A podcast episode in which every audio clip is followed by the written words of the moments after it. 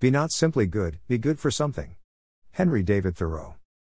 I grow extremely weary of the posers on any religious right or anti religious right claiming they are good people when they fail to help those in need, when they harshly judge those with whom they do not agree.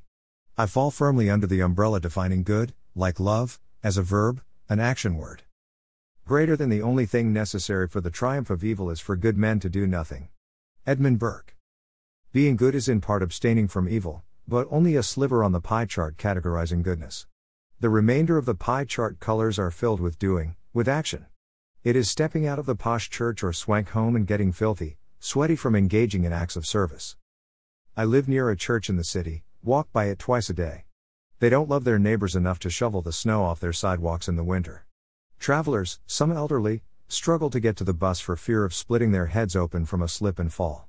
They don't love their neighbors enough to stop parking on the sidewalks and find space in the streets like everyone else. It is a church I could never attend for they don't even attempt to hide their hypocrisy.